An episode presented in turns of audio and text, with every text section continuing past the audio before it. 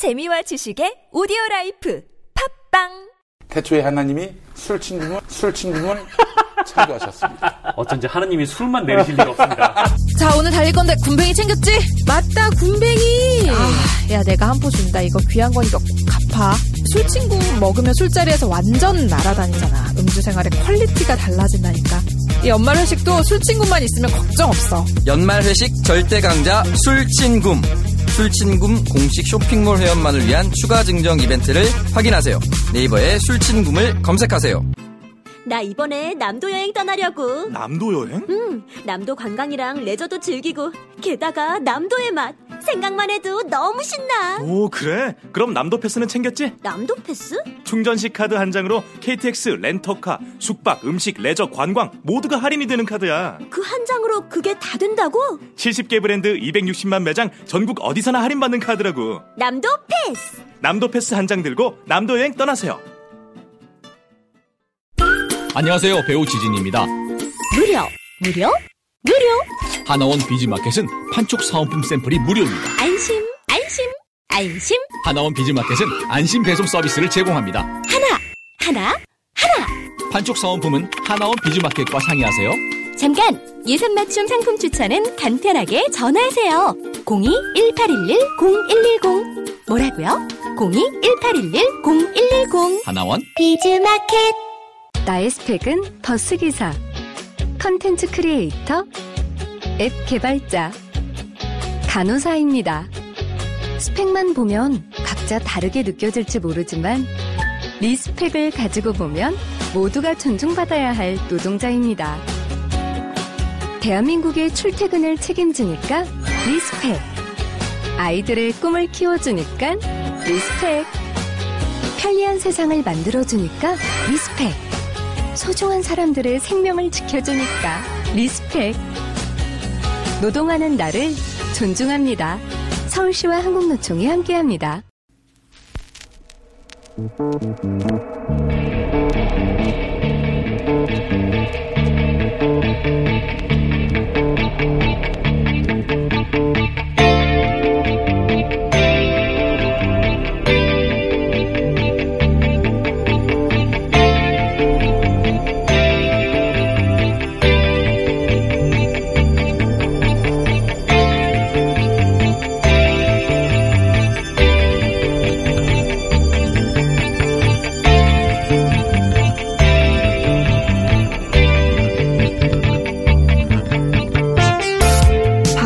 어둠 속으로 순순히 들어가지 마세요. Do not go gentle into the good night 이라는 원제를 가진 이 시는 39살의 나이에 요절한 영국의 천재 시인 딜런 토마스의 가장 잘 알려진 작품 중 하나입니다. 영화 인터스텔라에서 인용이 돼서 우리에게 익숙하기도 하죠. 딜런 토마스는 이 시를 삶의 마지막을 맞이하는 아버지를 위해서 썼다고 합니다. 순순히 죽음에 굴복하지 말라며 오열했다고도 전해지는데요. 이를 넘어서 우리 모두에게 운명의 도전에 쉽게 무릎 꿇지 말고 끝까지 저항하라는 외침처럼 들립니다.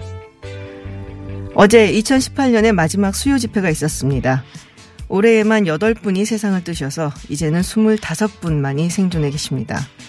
이미 충분히 고단했던 인생이었건만 이웃나라의 멸시 그리고 우리 사회 편견과 부단히 맞서가면서 자리를 지키셨던 이분들 그야말로 운명에 굴복하지 않고 끝까지 저항하신 분들이죠. 할머니들 내년에도 건강하십시오. 알바 둘째 날에 든 김지윤의 생각이었습니다.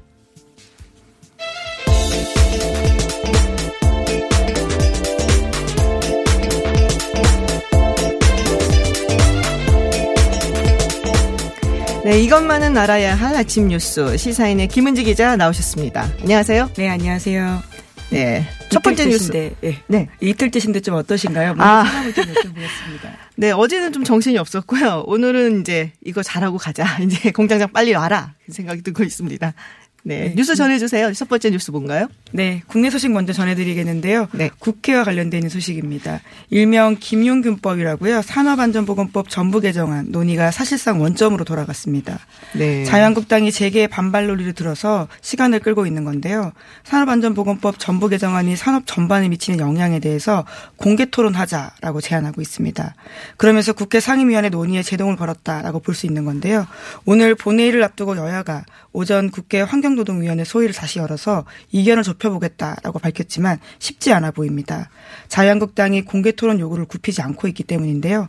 그렇게 되면 산업안전보건법 전부 개정안이 연내 처리하기 어려운 상황입니다.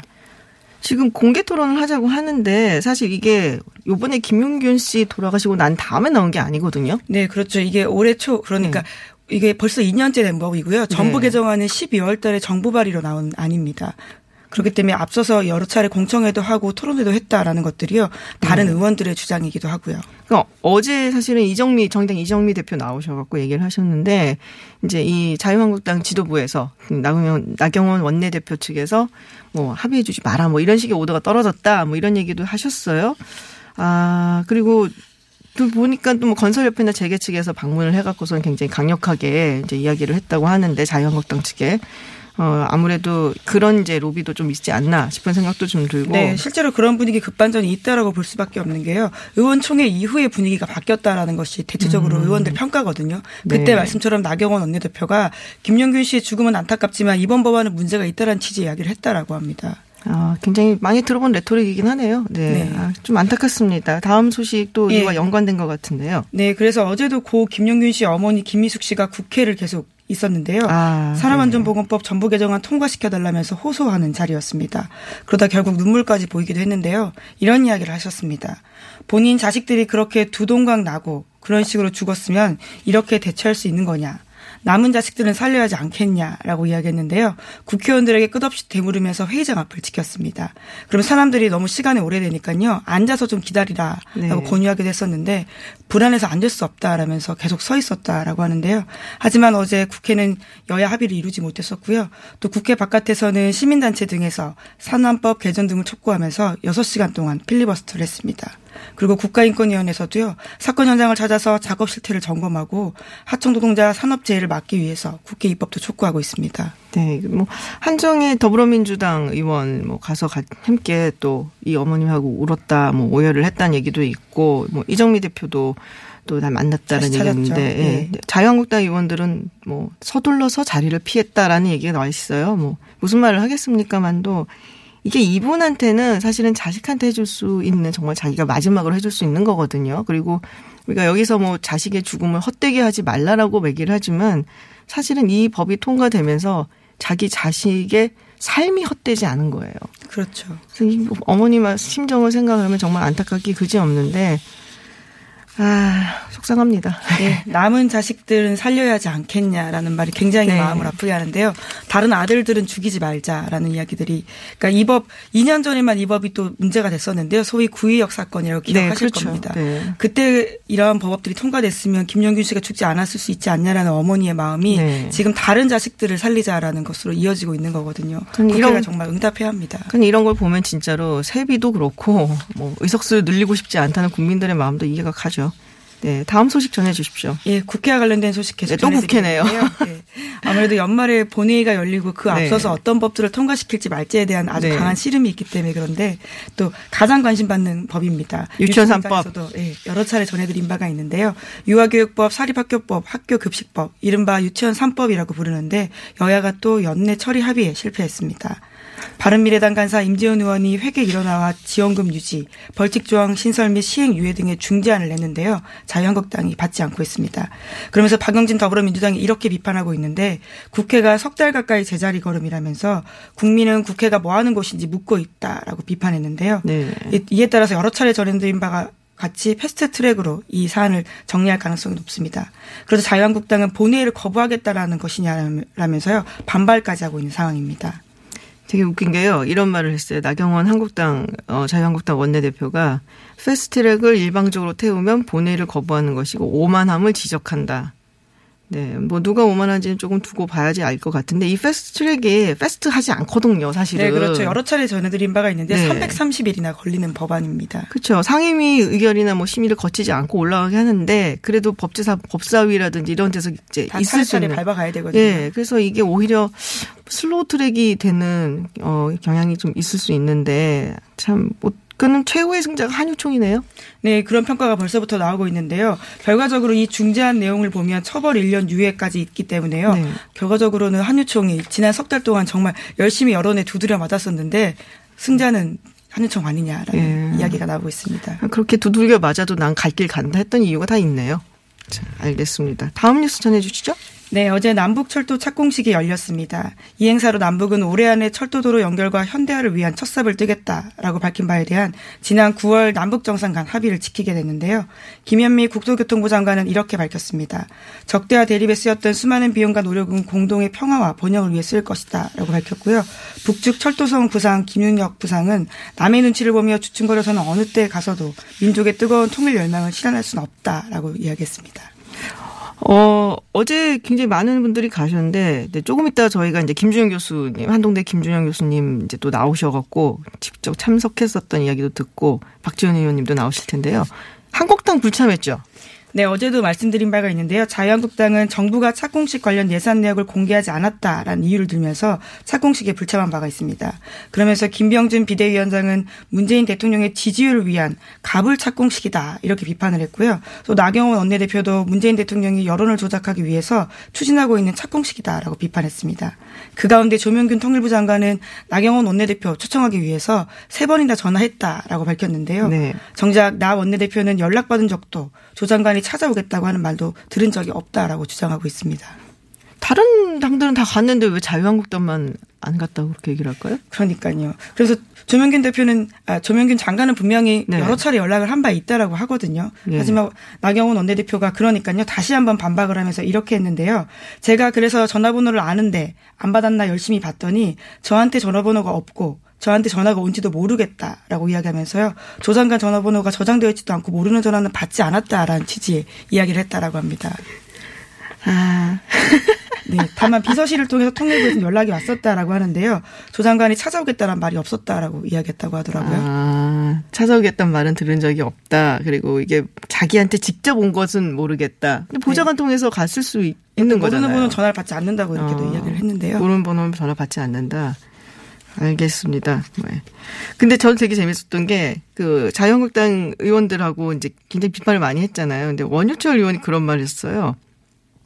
어, 이 착공식이 붕어 없는 붕어빵이다. 예, 원래 붕어빵은 붕, 붕어가 붕어가 없죠, 원래는. 네. 예, 붕어빵을 별로 안 드셔보신 게 아닌가 싶기도 하고요. 봅니다. 네. 네. 다음 소식 전해주시죠. 네. 또 국회 관련된 소식인데요. 바른미래당에서 최근 탈당 행렬이 이어지고 있습니다. 바른미래당 6.13 지방선거 인재영입 1호인 신용환 전 충북도지사 후보가 있는데 이 인사가 지난 26일 탈당을 선언했습니다.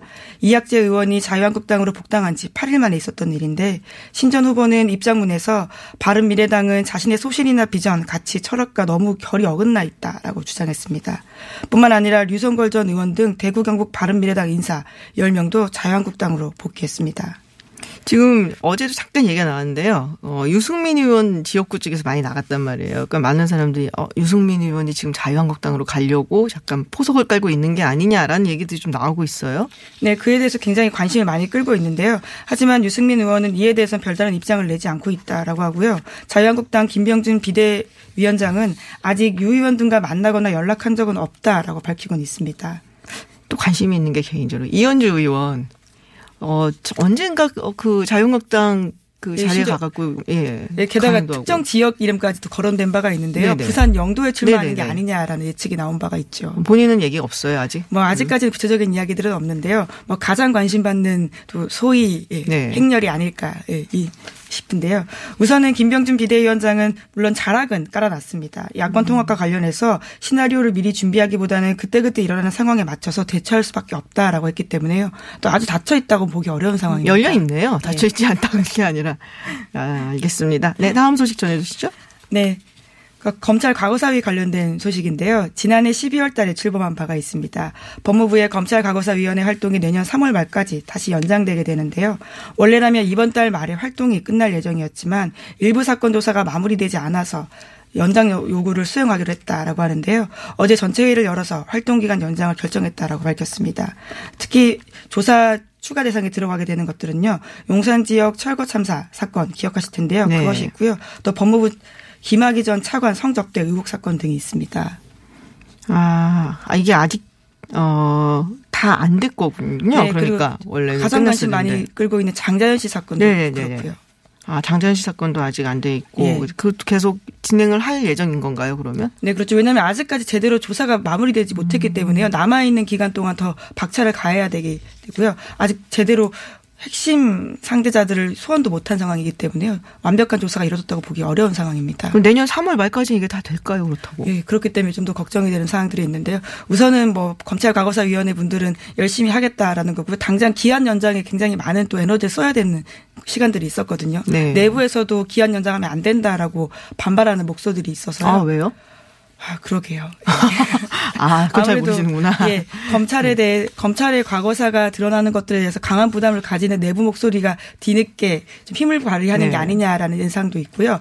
또 소위 김학의 전 차관이나 장자연 씨 사건 같은 경우에는 아주 검찰의 전현직 고위 관계자와 연관이 되어 있거든요. 그렇죠. 굉장히 고위층이 연결되어 네, 있죠. 예. 그러다 보니까 그러한 사건에 대해서는 알게 모르게 방해하는 움직임이 있는 게 아니냐라는 걱정도 있고요. 음. 예, 그러다 보니까 속도가 좀 느려진 게 있습니다. 물론 또 과거 사건이기 때문에 조사하는 게 어려움이 있는 것들도 있었고요. 알게 모르게라기보다는 굉장히 드러나게 방해를 하고 네. 있는 것 같은 느낌이 사실 많이 듭니다. 예, 다음 소식 전해 주십시오. 예, 트럼프 대통령 관련된 소식 어제도 전해드렸는데요. 트럼프 대통령 이 또 방위비 분담금 증액에 압박을 했다라고 합니다. 네. 미국이 불이익을 당하면서 무한한 자금이 있는 부자 나라들에 보조금을 지급하길 원하지 않는다라고 이야기했는데요. 트럼프 대통령은 어제도 트위터에다가 미국이 부유한 국가의 구- 군대에 실질적 보조금을 지급하고 있지만 이들 국가는 미국을 이용하고 있다라고 트집 잡은 바가 있습니다. 네. 트럼프 대통령이 지금 잠깐 트위터가 조용해요. 다 이라크를 간 걸로 알고 있는데요. 예, 또 예. 크리스마스 행사를 또 치르느라고 조용하냐 생각했었는데요. 외국 행사를 가느라고 그랬군요. 예, 이게 surprise visit이라고 나오더라고요. 그러니까 얘기를 안 하고 그냥 갑자기 저도 오늘 아침에 이렇게 뉴스 보고서는 딱 뜨길래 봤는데 갑자기 이라크를 갔다 그래서 보통은 어디 방문할 때 나오거든요. 그렇죠. 근데 예. 아, 이게 약간 좀 또 깜짝 쇼를 하러 또 이라크까지 날아갔구나. 그러니까 아마 처음일 거예요. 외국에 주둔해 있는 군대 그 분쟁 지역에 가는 것은 그래서 뭐 사진도 많이 나왔더라고요. 멜라니아 여사랑 같이 뭐 사진 찍고 뭐 셀카 뭐 군인들이랑 찍고 있는 사진도 나왔는데 하여튼 어 관심을 자기한테 집중시키는 것만은 정말 좀 동물적인 감각을 타고난 사람이다. 예, 또 국내 뉴스적으로는 굉장히 불리한 상황이 치여 있기 때문에 외국을 네. 나가서 그런 사진을 찍고 좋은 이미지를 만들려고 하는 건가 보죠. 그게 그 어, 국민들, 그러니까 미국 국민들한테는 굉장히 효과가 있어요. 그러니까 특히 이제 뭐 우리도 저는 그런 점을 조금 음, 좀 본받아야 된다고 해야 되나? 어, 닮았으면 좋겠다는 생각이 드는데 미국 사람들이 그 군인에 대한 어떤 존경과 경외심은 정말 대단하거든요. 우리는 사실 이제 군인 좀 무시하는 발언들 많이 하잖아요. 예, 더 사실 우대해드려야 될 분들인데요. 그렇죠. 나라를 위해서 목숨을 바치고 희생했던 분들이기 때문에요. 예, 그래서 뭐 비행기를 타도 뭐 먼저 자리를 준다든지 뭐 이런 게 굉장히 커요. 근데 거기서 또 군인들을 위해서 이야기를 하고 군인들하고 사진 찍고 뭐 위문을 가고 이러면은 그게 이제 인기가 좀 높아지는데 이제 톡톡히 일조를 하죠. 예, 크리스마스에 이제 그런 신경도 썼다라는 걸로 보이네요. 네. 다음 소식 전해주시죠. 네, 그런데 또 트럼프 대통령에게 안 좋은 소식이 있습니다. 경찰 순찰대에 구금돼 있던 과테말라 출신 8살 소년이 감기와 고열에 시달리다가 숨을 거뒀다라고 하는데요. 네. 강경한 반이민 정책을 펴고 있는 트럼프 대통령이 하지만 그날도 국경 장벽 예산이 의회에서 통과되지 않으면 연방 정부 일시적 업무 정지 그러니까 셧다운이 계속될 것이다라고 이야기했습니다. 이게 처음이 아니에요. 이 아이가 숨진 게 지금 두 번째거든요. 그 전에도 이제 그 물론 이제 불법 임자 아동이긴 했지만 어 이번 달 들어서 두 번째로 제가 알고 있거든요. 여, 7살짜리 여, 여, 그러니까 여자아이가 어 탈수. 네, 뭐 인도적 문제가 당장 제기될 수밖에 없는 상황인 건데요. 네, 그렇죠. 근데 이 멕시코 장벽 때문에 지금 미국도 이제 셧다운을 하고 있는 건데 사실 트럼프 대통령이 후보 시절에 했던 얘기는 이 장벽 비용을 멕시코 정부에 물게 하겠다 네, 그랬거든요. 그렇죠. 예. 근데 지금 이제 미국 의회에서 이거 통과를 시켜주지 않는다고 민주당 이제 비난을 하면서 어 연방 정부 셧다운이 들어가 있는 상황이고 그리고 물론 뭐 미국 입장에서도 사실 이제 뭐 불법 이민자들 자꾸 들어오는데 이걸 막아야 되고 뭐 그런 입장 충분히 이해는 갑니다만은 이제 아이가 이렇게 죽어가니까 사실 굉장히 좀 국제적으로 비난을 받고 있는 상황이기는 합니다. 그래서 원래는 이제 이렇게 어, 구금을 해놨다가 뭐 석방을 빨리 해준다든지 그렇죠. 뭐 네. 이런 식으로 하는데 이렇게 장기로 이렇게 있다가 아이들이 죽어나가고 네, 이런 7살, 일은 8살 아이가 탈수로 숨졌다라고 하는 건 참, 예. 그렇죠. 이건 뭐 좀 드문 경우이기 때문에 또 이게 또 트럼프 대통령 싫어하는 입장에서는 많이들 비판을 하고 있는 것으로 어, 보입니다. 네, 오늘 소식 여기까지인가요? 네, 여기까지인데요. 예. 네. 그럼 저 오늘 미리 인사드리고 가겠습니다. 진행자께. 아, 예. 이틀 동안 감사했습니다. 네. 예, 남은 시간도 화이팅입니다. 네, 감사합니다. 네, 지금까지 시사인의 김은지 기자였습니다. 아 시원하다. 오빠 나 오빠 로션 줘. 안 돼. 저번에도 쓰고 가져갔잖아. 오빠 거 엄청 좋던데 얼굴이 환해지는 게 남자 화장품이 왜 이렇게 좋아? 갈색병 원료, 명품 비피다가 고함량으로 들어가 있다네. 오빠 이거 바르고 얼굴 엄청 환해졌잖아. 아 그게 다 로션 덕분이었구나. 빨리 내놔 나 좀 쓰게. 바르는 순간 살아나는 환한 얼굴. 여자가 탐내는 남자 로션 헤이브로 men's 브라운 올인원 로션. 지금 포털에 헤이브로 검색하세요. 서울시 거주자 우선 주차장 공유 관련 속보입니다. 현장 연결해 보겠습니다. 서 기자 나와주세요. 네, 현장에 나와 있는 서 기자입니다. 거주자 우선 주차장 공유 이게 정확히 무엇인가요? 네, 말 그대로 거주자가 사용하지 않는 시간을 활용하여 타인에게 주차장을 제공해주는 공유 서비스입니다. 아, 그럼 이제 비어 있는 주차장을 제대로 활용할 수 있겠네요. 네, 단속 걱정 없이 저렴하게 이용이 가능하고 배정자는 요금 감면 혜택까지 시민 여러분들의 참여로 활성화될 수 있다고 하니 포털에서 공유 허브를 검색해 보세요. 이 캠페인은 서울특별시와 함께합니다. 먹었니? 많이 묵다이가 떠나라. 체지방? 무지 많다이가 떠나라. 콜레스테롤? 많이 높다이가 떠나라. 일석삼조 다이어트 미궁 떠날 땐 체지방? 핫! 콜레스테롤? 핫! 핫! 먹은 만큼 싸주마. 새끈하게 비워주마. 핫! 핫! 핫! 체지방 콜레스테롤 완전 분해 완전 배출 일석삼조 다이어트 미궁 떠날 땐 떠날 때 세계 구매 시 빼사랑 밥사바 추가 증정 이벤트 안녕하세요. 배우 박진입니다. 추운 날씨만큼 난방비 걱정도 많이 되시죠? 제가 난방비 아끼는 꿀팁 하나 알려드릴까요? 그건 바로 보일러를 열효율 높은 친환경 보일러로 바꾸는 거예요. 열효율 높은 친환경 보일러는 연간 13만원 정도 난방비를 절약해주고 최대 5만원의 서울시 에코마일리지도 받을 수 있대요. 거기다 미세먼지와 온실가스 배출을 10분의 1로 확 줄일 수 있다니. 우리 집 보일러, 여효율 높은 친환경 보일러로 바꿀 만하죠? 아참, 12월까지 교체하면 10만원 할인, 12개월 무이자 할부. 아시죠? 자세한 내용은 120 다산 콜센터로 문의하세요. 이 캠페인은 서울특별시와 함께합니다.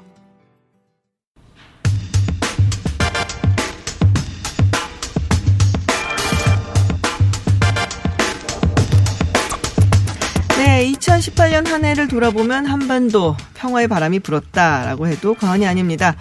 뭐 구체적인 성과는 어떤 것이 있고 또 남은 과제는 어떤 것들이 있는지 예, 뉴스 공장이 정말로 사랑하는 분들이죠. 이 분야 최고 고수분들과 함께 짚어보겠습니다. 정의당의 김종대 의원, 한동대 김준영 교수, 경상대 박종철 교수 함께 하셨습니다. 안녕하세요. 안녕하세요. 안녕하세요. 예, 김준영 교수님 어제 착공식 다녀오셨죠, 개성에. 제가 다녀왔나요? 예. 날씨 굉장히 추웠을 것 같은데 어떠셨어요? 아, 예. 개성 벌판에서 야외에서 착공식을 하느라고 아유, 예. 엄청 추웠는데요. 네. 어, 그래도 뭐 역사적인 자리였습니다. 아, 좀, 좀 소식 좀 해주세요. 어떤 느낌이셨는지. 썰렁하네 말씀하시는. 추워서. 그러니까 제가 개성 연락사무소도 갔고요. 아. 그 다음에 금강산 20주년도 갔고, 네. 그 다음 지금 착공식까지 갔는데 그 약간 뭐 안, 안고 없는 찐빵이라 그럴까요? 그러니까 이게 제재 문제가 해결이 안 되니까 음. 뭐 북한 측 반응도 뭐 남한 쪽에서 원하니까 그리고 역사적인 의미가 있으니까 착공식을 하는데 결국 알맹이 없는 거 아니냐. 실질적인 게 해결이 안 됐다. 그러니까 약간은 우리를 이해하는 듯하고 미국에 잡혀 있는 말하자면 또 약간은 불만이고 그러니까 아주 묘하게 자존심 상했습니다. 아, 그러셨구나. 아주 막 기분 좋은 경험 만은 아니었다라는 말씀이신 것 같아요. 예, 북한도 의미는 아는데 이런 거 우리 계속 뭐 착공식만 하고 공부만 하고 조사만 합니까? 뭐 이런 아. 그런 느낌이 실제적으로 그런 얘기도 했고요. 그럼 언제 우리 경합은 들어갑니까? 뭐 약간 뭐 이런 그런, 거군요. 언제까지만 공부만 할 겁니까? 뭐 이런 네. 맛이 있었는데, 근데 그럼에도 불구하고 뭐 역사적인 의미는 뭐 인정한다 정도였던 것 같아요. 밥도 우리끼리 먹고. 어. 예, 도시락 가지고 가서 네. 밥도 우리끼리 먹고. 물론 이제 안 이게 되겠잖아요. 최, 예. 그러니까 마지막 순간에 결정이 됐기 때문에 북한은 이런 것들을 다 맞추기가 그렇죠. 힘들어서 개성 원래는 개성 시내까지 가서 먹기로는 하는 걸로 추진했는데 좀 너무 이제 급하게 추진되다 보니까 그냥 따로 먹고 뭐 도시락 우리는 음. 네. 현대아산 건물에 가서 개성공단 거기서 이제 따로 저- 도시락 먹었습니다. 개성도 음식 맛있다던데. 아, 그건 못 먹고 네, 못 먹고 오는 거 아닙니까? 그냥 서울 음식을 가지고 가서 먹었는데 크게 맛있지는 않았습니다. 네. 어째 좀 갔다 오셔서 네. 기분이 썰렁하는 거 느낌이 별로 안 좋아요. 그런데 어, 저번에 이제 김준영 교수님하고 금강산을 같이 갔다 왔습니다. 네네. 20주년 기념 예. 행사인데 그때도 북측 반응은 왜 이렇게 남측 정부가 더디냐. 음. 좀 뭔가가 화끈하게 결단해서 빨리빨리 민족 사업이 있으면 네. 하지. 이렇게 좀 더디냐 하면서 굉장히 좀, 어, 남측의 어떤 속도에 대해서 불만스러워하는 눈치였어요. 근데 이번에도 음. 비슷한 느낌이 듭니다. 그게 뭐 근데 우리 마음대로 사실 할 수 있는 것도 아니잖아요. 아니죠. 저희도 네. 사실 안타깝죠. 빨리 이제 뭔가 진행이 돼갖고 물고기를 텄으면 좋겠는데 뭐 경제 제재가 좀 걸려 있고 미국도 그렇고 뭐 유엔도 사실 요번 것도 좀 봐준 거잖아요. 어떻게 보면은 그렇습니다. 그래서 좀 안타까운 부분이기는 합니다. 근데 자유한국당이 안 갔잖아요. 김종대 위원님 자유한국당 안 간 자리 대신 가셨으면 좋았을 텐데. 아니, 글쎄, 아직까지 군번이 안 돼가지고, 예, 번번이 저, 못 간 행사가 많았는데요. 네. 자유한국당은 지금까지 올해 초부터 간 적이 없죠. 예, 예, 그렇죠. 간 적이 없기 네. 때문에 새삼스러운 건 아닙니다. 음. 그러면서 계속 뒤에서 발목 잡거나 이렇게 비아냥거리는 네. 그런 태도 아니겠습니까? 이번에도 예외가 없었고요. 앞으로도 당분간 안 갈 겁니다. 아 그렇게 예. 보시는군요. 예, 그렇습니다. 어, 박종철 교수님한테 좀 여쭤보고 싶은 게 중국 얘기를 여쭤보고 싶어요. 그 지금 그러니까 남북 간의 이제 철도 물론 이제 착공 시기라고 하지만 아주 뭐 된 건 아니죠. 하지만 중국에서 어떤 입장으로 바라볼지. 예, 그. 북경과 평양은 매일 지금 정기적으로 예, 기차가 운행이 되고 있고요. 네네. 그 외에도 만포라든가 이제 여기에서 그 북한과 중국 사이에 철도가 그 운행이 되고 있습니다. 잘 아시다시피 이제 중국의 동북이라든가 북경을 포함하면은요 인구가 한 1억이 넘고요. 우리 네. 또 남한이 한 5천만 정도가 되는데 이 두 개의 시장을 연결을 하고 싶어 합니다. 중국의 전반적으로 큰 프로젝트로는 1대1로라고 해 가지고 예, 그 중국과 유럽을 잇고 또 전 세계를 잇는 그 교통 물류망을 만들고 싶은데요. 어, 중국의 입장에서는 이번에 예, 착공식을 한 게 굉장히 의미가 있다라고 볼 수가 있습니다. 그 1대1로가 근데 잘 모르겠어요, 저는. 그게 한국한테 좋기만 한 것인지도 잘 모르겠고. 왜냐면 1대1로라면서 중국이 이제 훑고 지나간 자리들에 보면은 과히 그렇게 평가들이 좋지가 않거든요. 근데 뭐 실질적으로 이제 성과를 보면은 상당히 좋은 성과들이 있는데 이제 한국 언론에 이제 부정적인 게 좀 많이 실린 그 경향도 있고 또 중국 같은 경우는 현재 특히 동북 지방이요. 동북 삼성 네, 같은 경우에는 상당히 낙후되어 있는데 그렇죠. 한국과 연결을 하고 싶어 하는데 연결의 핵심이 예, 철도 도로 가 됩니다. 지금 현재는 항만으로만 연결이 되어 있는데 예, 북한이 길을 터준다라면은요 어, 중국 동북이 예, 도약할 수 있는 하나의 좋은 기회가 되리라고 생각이 되고 있습니다. 지금 말씀하신 것처럼 일종의 이제 미국 프레임도 그래서 새로운 무슨 어 데트다 이거는 네. 빚, 빚장치하는 거다 또는 새로운 제국주의다 뭐 네. 이렇게 미국에서 얘기를 하는데요.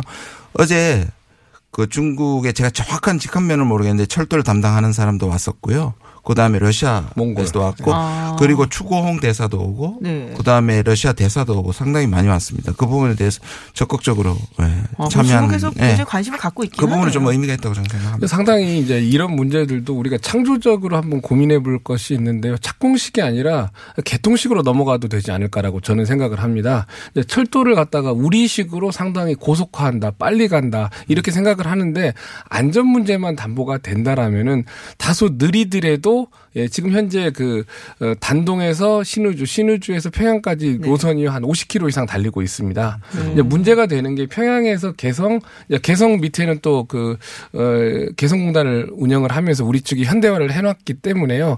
어, 요 구간이 좀 느린데 그럼에도 불구하고 1억과 5천만이라는 굉장히 산업화된 지역의 사람들 또 관광 수요가 있는 또 물류가 있는 지역이 있기 때문에 에, 개통식을 조만간 해도 좀 느린 기차지만은 문제 가 되지 않고 이제 그 유엔 그 안보리 제재 문제에 있어서 유류 문제가 지금 문제가 되고 있는데 어, 실제로 기름을 싣고 다니면 됩니다. 예, 서울에서 예, 예, 유류차를 한 대 싣고 유조 유조차를 싣고 유조차를 가지고 가면 되는 거죠. 그래서 파주에서 예, 그 도라산역에서 기름을 싣고 또그 그 중국을 통 아니 뭐야 그 평양을 통과해 가지고 신우주를 통과해서 개성까지는 가고 또 개성에서 다시 급유를 받아 가지고 돌아오는 방식도 여러 가지 생각을 할 아, 수가 그렇게 할 수 있는 거예요? 그러지 않을까? 예, 당연하지 않- 않겠습니까? 아니 근데 진짜 좋은 말씀을 하셨는데 그 생, 그런 창조적인 생각을 좀 못하는 게 안타까웠거든요. 결국 미국의 눈치를 보는 거잖아요. 착공식조차도 거기에 물자가 얼마나 들어간다고 사실 미국이 허락을 해야 착공식을 하고 지금 착공식만 세 번째거든요. 제가 알기로는 그렇죠. 그렇죠. 어, 어. 예, 그 경의선 할 때도 그렇죠. 했고 그다음에 시험 운행까지 하고 지금 착공식만 세 번이잖아요. 개통이라는 것을 굉장히 고속화되어만 개통이 된다는 것도 상당히 그 생각에 사고를 갖다가 그 한계를 짓는 건데요. 만약에 개통식을 한다면은 파주에 또 서울에 얼마나 많은 관광객들이 모이겠습니까? 아마 이것은 한국 사람들만 평양이나 아, 단동이나 북경을 요 루트를 통해서 가고 싶은 게 아니라 정말 많은 사람들이 통과해보고 싶은 길이고요. 실제로 자꾸 그 시베리아 철도만 연결하는 걸 이야기를 하는데요. 사실 그 북한의 동해선이라든가 또 평양에서 그 두만 두만강 리역까지는요 상당히 노선이 낙후되어 있기 때문에 실제로 운행하기가 힘듭니다. 예, 북한에서 산업화되어 있는 신우주 평양 개성이 먼저 뚫는 것이 상당히 순서인데 지금 우리로 보면 영동선이나 충북선도 사실은 그 정도 속도밖에 안, 안 됩니다. 3, 40km. 그래도 많은 관광객들이 그 느림의 미학, 그 여행을 하고 싶어 하는데, 예, 제가 보기에는 충분한 관광 수요가 있고, 에, 결의안에 전혀 위반이 되지 않는다라고 판단이 되고, 결의안에 위반이 되는 유류 문제가 있다라고 하면요, 유주차를 싣고 다니면 됩니다. 그러니까 이제 경의선하고 동해선이 있는데 동해선 쪽은 이제 우리가 시베리아 생각을 하니까는 그쪽에 자꾸 집중을 하지만 사실은 거긴 너무 낙후가 돼서 좀 보수를 많이 해야 되고 산업적으로 많이 좀 발달돼 있고 그래도 갈만한 경의선을 우리가 먼저 해보는 것도 사실 하나의 방법이다라는 말씀이신 것 같아요. 그렇죠. 일주일에 수십 편씩 북경, 심양, 대련에 항공 노선이 있습니다. 또 어, 페리 노선이 있는데요. 이것을 철도가 상당 부분 흡수할 수 있거든요. 배 타고 다니는 분들, 이 느림의 미 학을 즐기는 분들 같은 경우에는 철도에서 천천히 그래도 네. 배보다도 빠릅니다. 아, 저희 부모님이 사실 두분 다 이북에서 오셨어요. 그리고 저희 어머니 이제 외가 쪽은 이제 의주 그리고 외할머니가 신의주 출신이에요. 그러니까 저희 어머니가 한번 그런 말씀을 하시더라고요. 딴 건 다 모르겠는데 신의주는 한번 가보고 싶다. 어, 예, 그런 얘기를 하시더라고요. 제가 이제 그 시- 단독 여행을 굉장히 네. 자주 하는데요. 어, 저 1월 초에도 단독 여행이 예정이 되어 있는데 예, 단독역 근처에 가보면은요 중국인만 있는 게 아니라 예, 각국에서 온 네. 특히 일본 이런 데서 온 많은 국제 관광객들이요 네, 네. 북한을 들어가기 위해서 대기를 하고 있거든요. 음. 그런 공간이 파주나 서울역이 되는 겁니다. 음, 근데 좀 어, 어떻게 보면 두근거리는 저희 어머니 같은 분들한테는 두근거리는 빨리. 모시고 가야겠네요. 네, 김종대 의원님이 빨리 저기 정부에 예, 건의를 압박을 하셔가지고 정부에 이렇게 자꾸 해주셔야 될 것 같은데. 뉴스공장 들으시면 되죠. 뭐. 뉴스공장 잘 안 들어요. 네, 직접 해줘야 됩니다. 네, 그러면 이제 북측에서 거꾸로 예, 중국과 우리 한국 측에 제안을 하면 좋겠습니다. 네. 네, 오늘 사실 이 시간에 어, 올 한 해 문재인 정부의 외교 정책 좀 약간 결산하는 시간으로 마련을 했거든요. 그래서 2018년 문재인 정부 외교 안보에 관련된 그러니까 점수를 준다면 먼저 몇 점을 줄 것인지 그리고 조금 약간 평가들을 좀 부탁을 드리겠습니다. 김정대 의원님 먼저 말씀해 주시죠. 예, 이제 중재자를 넘어 촉진자 역할까지 원만히 수행을 했다고 봅니다. 네.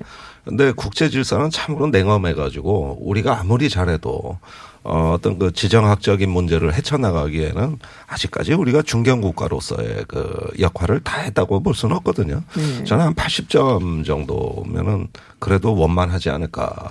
네. 어, 앞으로가 더 과제겠죠. 이제는 저기 예비 시험 정도를 잘 치른 걸로 봐야 되고 내년에 본고사가 있다고 봐야 되겠습니다. 네. 이제 구체적인 결과로 말해야 되는 해고요. 지금까지는 과정으로 말했으나 내년에는 이제 성과와 결과로서 말해야 되는 시기가 됐다. 그런 만큼 1년의 예비고사 기간을 잘 치렀는데 아, 한 80점 정도. 80점. 저는, 네. 네, 알겠습니다. 김주영 교수님은 뭐 저도 합리적인 점수라고 생각하는데 보시면 2017년은 전쟁 위기였지 않습니까? 그렇죠. 그럼 2018년은 이 땅의 전쟁이 그러니까 그 전쟁 위기를 해소한 해단 말이에요. 그런데 그게 완전히 비가역적으로 만들지를 못했기 때문에 2019년은 17로 가느냐 또는 18에서 못한 것들을 이루느냐의 문제 지금 말씀하신 것처럼 그게 관건인데요. 그러니까 전반기는 굉장히 뭐 실력도 있, 저는 뭐 실력도 있었다고 생각하는데 운이 좋았죠. 그래서 전반기는 뭐 우리가 기대나 예상보다 훨씬 잘 좋았지만 후반부에 와서 뭔가 삐걱거리고 난기류 교착 이런 것들을 겪었는데요. 결국은 말씀하신 것처럼 미국을 어떻게 뭐 미국 스스로가 해법을 주면 좋지만 안 될 경우에는 우리가 뭔가 좀 과감하게 미국을 설득시킨다는 부분에 있어서의 큰 숙제를 남기고 넘어간다. 그래서 80점을 줄 수도 있고 아니면 I라는 학점이 있습니다. 아시죠? incomplete. 그걸 보통 이제 대학원에 이런 데서 1년 안에 점수를 따야 되는 그래서 좀 박하게 주면 I고요. 그리고 뭐 성과를 평가한다면 B. 그럼 뭐 80점 정도 줄 수 있을 것 같습니다. 우리 교수님 학생들 점수 잘 안 주실 것 같아요. 좀 짜신 네, 걸로 제가 알고 짜다는 있어요. 느낌이 약간 들어요. 네, 그렇게 소문은 좀 날긴 해요. 네. 아, 근데 지금 되게 끔찍했던 게 2017년으로 되돌아가냐 말씀을 하셨는데 그때 생각하면 정말 끔찍하거든요, 사실.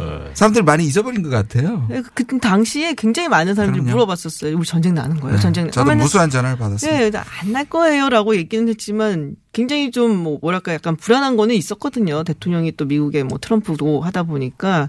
근데 아, 그 당시를 잊어버리고 2018년에 좋았던 이제 뭐 남북 정상회담, 뭐 북미 정상회담만 생각하다 보니까 약간 좀그 무렵 이맘때 트럼프가 한국 국회에 와가지고 북한을 거의 악마로 묘사했습니다. 그렇죠. 네, 한국에 와서 그랬었죠. 제가 아주 듣는 40분 내내 살이 떨려가지고 끝났어요. 아니 어떤 한 지도자가 국제 정치에서 외교적 공간에서 어떤 특정 국가를 지목해서 거의 종교적 신념으로 악마화하는데 아 정말 아주 듣기에 정말 전율했다고 해도 과언이 아닙니다. 네, 알겠습니다. 박종철 교수님 네, 몇점 제가 주셨어요? 지금 대학 교수가 된 이후에 제일 싫은 게 평가입니다. 평가를 되게 많이 하게. 되는데 아직 못 끝냈습니다. 네, 지금 기말고사 채점 아, 기간인데요. 점수 아직 안 올리시구나. 예, 현실에는 냉정해야 되지만은요. 네. 굉장히 이제 미래 전망이 있는 정권입니다. 제가 봤을 때는요. 그래도 두 분보다는 저는 굉장히 긍정적으로 A는 맞지 않았나. 가장 중요한 게 사실은요, 그 우발적 충돌을 상당히 해소했다라는 점입니다. 한반도의 실질적인 위험이 핵도 문제가 되겠지만 핵보다는 재래식 무기입니다. 그리고 군사 분야가 굉장히 돋보였는데 요 분야가 좀 부각되지 못한 것 같습니다. 네. 특히나 그 한미 간의 군사 훈련이 연기와 중단이 되어 있는데 이것이 상당히 평화의 도미노 현상을 불러일으키지 않았나라고 생각을 합니다. 이제 미국의 항공모함이라든가 핵 잠수함 또 핵 전략 폭격기가 한반도에 진입을 하면은요 중국, 러시아, 북한도 대응 훈련을 하는데 이게 사실은 까딱하면은 전쟁으로 들어서는 어, 길이 되어 있는데 2018년도에는 해소가 되었고 2019년 이후에도 이런 우발적 충돌이 없는 그런 공간을 만들어냈다는 거에 대해서는 굉장히 긍정적인 점수를 줘야 되지 않나. 그몇 점? 아유 훌륭하시네. A, A니까는 A. 90점 네. 넘은 것 같습니다. 오. 그러나 다만 네. 문제가 이제 플레이어가 이제 국내 정치에서 플레이어가 뭐 청와대 안보실이라든가 국정원의 수뇌부라든가가 눈에 띄고 사실은 그 부처하고 정부 간에 손발이 잘 맞지는 않은 것 같습니다. 물론 뭐 좀 정부를 위해서 변명을 한다라고 하면은요, 어, 너무나 이제 상황이 급박하다 보니까는요, 조율을 할 만한 시간이 없었다 치더라도요, 그 뭐 통일부라든가 외교부가 열심히 그 활동하는 모습이 조금 적게 보이지 않았나. 예를 들면은 80 9년 전후에 서독 같은 경우에 보면은요, 이 평화의 외교를 하는 공간에서 미국 대사라든가 아, 또 각국 대사들이 굉장히 활발했는데 우리나라 같은 경우에는 조금 각국에서 한반도 보도를 청와대만 주시하고 각 그 대사라든가 또는 통일부를 좀 주시를 덜하지 않았나 홍보 면에서는 상당히 문제가 있고 지체가 있지 않았나라고 네. 평가가 됩니다. 알겠습니다. 90점을 주셨지만 어, 2019년에는 부처의 활약상이 좀 더 보였으면 좋겠다라는 말씀이신 걸로 들리고요. 어 제가 사실은 이제 그 전에도 그 김어준 공장장이 이런 질문을 저한테 하면 진짜 싫었거든요. 북미 정상회담, 2차 북미 정상회담 언제 열릴까요? 제가 이 입장에 서니까 진짜 하고 싶네요, 이 질문이. 어떻게 보세요, 김정 교수님? 아, 말씀하세요. 저요? 네. 음, 지금 미국에서 계속 긍정적인 사인이 나오고 있고, 그 다음에 여러 가지 정치적, 그, 이, 이, 그, 북한과 미국의 국내 정치적 상황을 보면 1월 말 빠르면요. 네.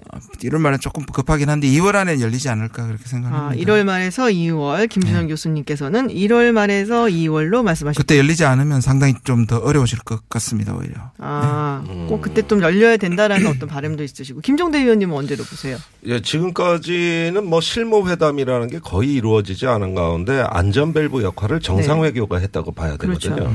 정상회담이 안 열릴 땐 친서를 주고받아 가지고 어, 거의 뭐 러브레터 같은 형식의 애정과 신뢰를 확인하는 걸로 파국을 막아온 네. 정세라고 볼 수 있습니다. 지금이 그것이 가장 절실하게 필요한 시기가 됐죠. 다만 북한 입장에서는 그 여러 차례 미국에 사인을 보냈는데 왜 협상안을 좀 북한이 응할 수 있는 협상안을 제시 안 하냐. 네.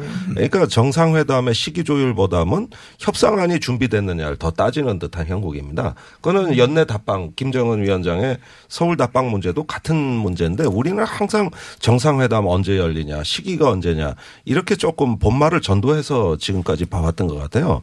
그래서 저도 어 늦어도 1, 2월에는 열려야 된다는 데는 동의 하지만은 네. 그만큼 채워낼 내용이 준비됐느냐 이 점이 아직 퀘스천이에요. 음. 그래서 최근에 비건 대표가 방한했을 때도 비상한 관심사가 뭐였냐면은 이제 북한에 대한 어떤 협상안 나온 협상안이 준비가 됐는가. 예, 이런 것들이 관심사거든요. 어떻게 보셨어요? 예를 들면은 뭐 핵신고 사찰에 대해서도 미국이 기존 생각을 네. 좀 바꾼다든가 또는 그, 어, 북한의 어떤 가시적 행동, 뭐 영변 핵시설을 폐기한다든가 동창리 미사일 시설을 파괴한다든가 했을 때 그럼 미국은 뭘 줄래? 네. 그 상응 조치가 있다면 폐기하겠다 그러지 않습니까? 네, 네. 그 상응 조치는 이거야. 뭔가 이렇게 좀 내놓을 수 있는 이런 준비가 돼서 그게 나온 게 사실 지금 별로 없잖아요. 돌아갈게. 예. 그런데 그런 얘기가 전혀 안 네. 들리니까 그럼 뭐 답방이라든가 여러 가지 정상회담 일정도 다소 영향을 받을 수 있겠다. 음. 그 북한이 아, 지금 그런 상황이죠. 죄송합니다. 네. 북한이 지금 미국에 계속되는 실무 협상 요청을 다 거절하고 있거든요. 북한은 그 정상회담에서 실무회담으로 넘어가면 꼬인다고 생각을 하고 음. 오히려 바로 담판하자고 얘기하는 게 북한 입장이라면 미국은 이렇게 실무 협상 없이 만약에 가면 다시 싱가포르의 그런 모호한 협상이 재판이 될 거다. 이게 지금 좁혀지지 않거든요. 그러니까 말씀하신 것처럼 근데 미국은 강자의 DNA라 그럴까요? 뭔가 자기들이 스스로 교환 조건을 만든다든지 로드맵을 만드는 걸 굉장히 부담스러워합니다. 그게 자기가 묶인다고 생각하니까. 그런데 음. 협상이 되려면 협상안을 갖고 나와야 되는데 미국은 원칙하고 목표만 얘기하지 실제적인 협상안을 가져오지도 않는다는 데 문제가 있는 거죠. 협상한다는 것 자체가 사실은 미국 입장에서는 이해가 안 가는 거예요. 미국이 무슨 협상을 해요? 미국 미국. 1위와 182 국가가 네. 같은 자리에 앉는 것만도 자존심 상하는데. 어, 그 같이 앉아주는 협상... 것만도 고마워해라 뭐 약간 실제로 이런. 실제로 그런 게 그렇게 느껴지고 그렇게 얘기합니다. 미국에서. 음, 그래서 미국 측에서 뭔가 협상안이 좀 나와줘야지 북한도 음. 응하고 그렇죠. 같이 할 텐데. 네, 아니 그래서 뭐 큰 로드맵 정도는 아니더라도 어느 정도 신뢰를 쌓을 수 있는 또 기존의 어떤 CVID나 FOFVD 같이 완강하고 원칙적인 거의 검증 음. 원리주의적인 어떤 이런 식의 어떤 얘기에서 조금 우리 생각을 유연하게 바꿀 수 있다. 이런 정도 이야기는 해줘야 그래도 북한이 체면이 쓰지 않겠어요. 음, 그렇군요. 지금 방위 분담금 얘기가 나오고 있어요. 예. 지금 거의 두 배, 1, 1조 4천억 얘기까지 나오고 있더라고요. 어떻게 보세요? 지금 예, 사실 두 배는 이제 트럼프 대통령이 한 얘기고, 한 얘기고, 예. 어, 실무진에서는 50% 정도 인상안이 50% 정도. 미국에서 국방 당국 회담에서는 나오고 있어요. 그런데 50%도 지금 있는 방위비 분담금도 저도 쓸 데가 없어 은행에 저금해 놓는 게 그렇죠. 주한미군인데 네. 지금 병력은 계속 줄었죠. 한미 연합 훈련 안 열리잖아요. 네. 이돈 어디다 쓰냐고요. 그러면은 결국은 이 주둔 비용이 계속 감소돼 왔기 때문에 뭐 어떨 땐 1조 원 넘게 은행에 예치해서 이자 놀이도 하고 그렇지 않습니까? 그이 정도 그 예산 저 방위비 분담금을 올려달라고 해도 쓸 데가 없습니다. 그런데 단지 미국 입장에서는 트럼프 대통령의 자존심이고 또 이걸 대폭 올려가지고 안보의 무임승차론을 어, 불식시키고자 하는 이런 동맹국에 대한 압박 형식으로 이게 다가오고 있기 때문에 에, 올려줄 명분은 없지만 그런 어떤 정치적 관계를 위해 가지고 또 마냥 무시할 수도 없습니다. 만약에 이게 잘못 풀리면은 또 한미 자동차 협상이라든가 음. 어, 어떤 다른 어떤 대외 무역에 네. 영향을 줄 수도 있고 또 비핵화 문제에서 트럼프 대통령의 협조를 구하는데도 다소 좀 어려움이 있을 수 있겠다. 이런 문제를 고민하는 거지. 이 50% 자체는 자체 논리는 없다고 봐야 돼요. 그럼 원래 사실은 미국이 그 외교 통상이라든지 이런 걸 안보랑 같이 연결을 시켜서 하는 건 맞잖아요. 근데 예전 네. 같으면은 경제적으로 뭐 협력을 하고 협상을 하고 그래갖고서는 이거 아 우리가 관계가 공고해지고 그리고 안보까지 협상 뭐 협력을 하고 이런 방향으로 가는데 지금은 같이 연계를 시켜갖고 이거 안 해주면 저거 안 해줄 테니까 하든지 말든지 어떻게 할래 양자택일해 네, 막 이런 네. 식으로 지금 나오고 있어갖고 그러니까 트럼프- 트럼프식. 네, 그렇죠. 그러니까 뭐 동맹이고 뭐고 없고 사실은 모두가 비즈니스 뭐 counterpart다. 뭐 이런 식으로 보고 있는 것 같아요. 중국 얘기 좀 여쭤볼게요. 사실 작년에 그 어, 북미 정상회담 있기 전에 그 종전선언 이야기 나오고 막 이랬을 때 중국이 굉장히 예민했었거든요. 왜 우리를 빼놓고 그런 얘기를 하느냐 그랬는데 어느 순간부터 조용해졌어요. 이제 트럼프 대통령하고 이제 힘겨루기 하다가 중국 측에서 약간 좀 꼬리를 내린 게 아닌가 싶은 생각이 드는데 내년에는 어떤 입장을 취할 것인지 또 예측 한번 해주시기 바랍니다. 예, 그 올해 그 중미 그 전략적인 경쟁이 굉장히 그 강화된 것처럼 보였는데요. 실질적으로 현재는 뭐 마찰 수준이 심화된 건 아니라고 봅니다.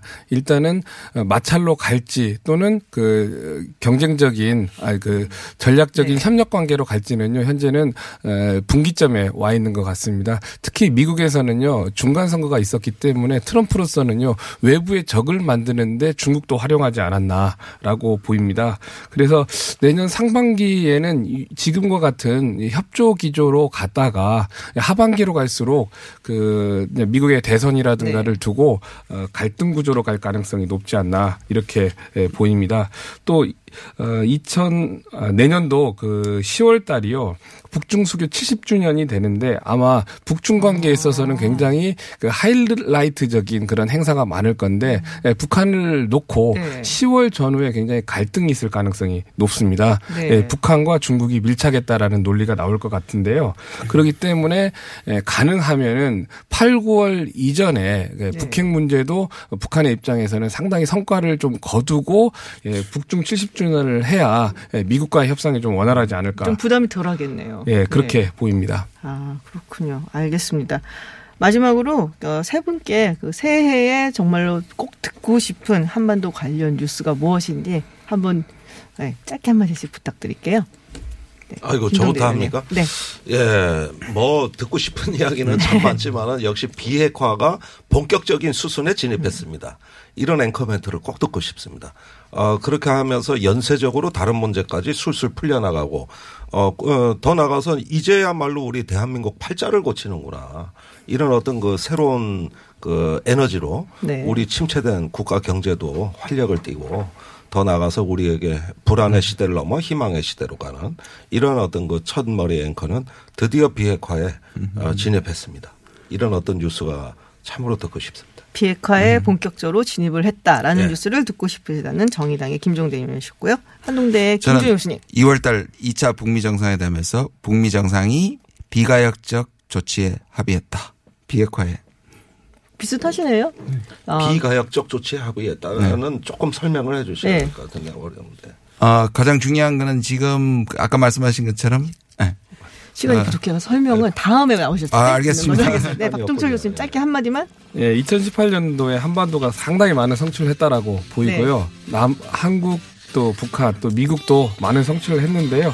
2020년에 평화협정 체결이 아직도 굉장히 좋은 시나리오고 내년도에는 북미 연락사무소가 평양과 워싱턴에서 개설되기를 희망합니다.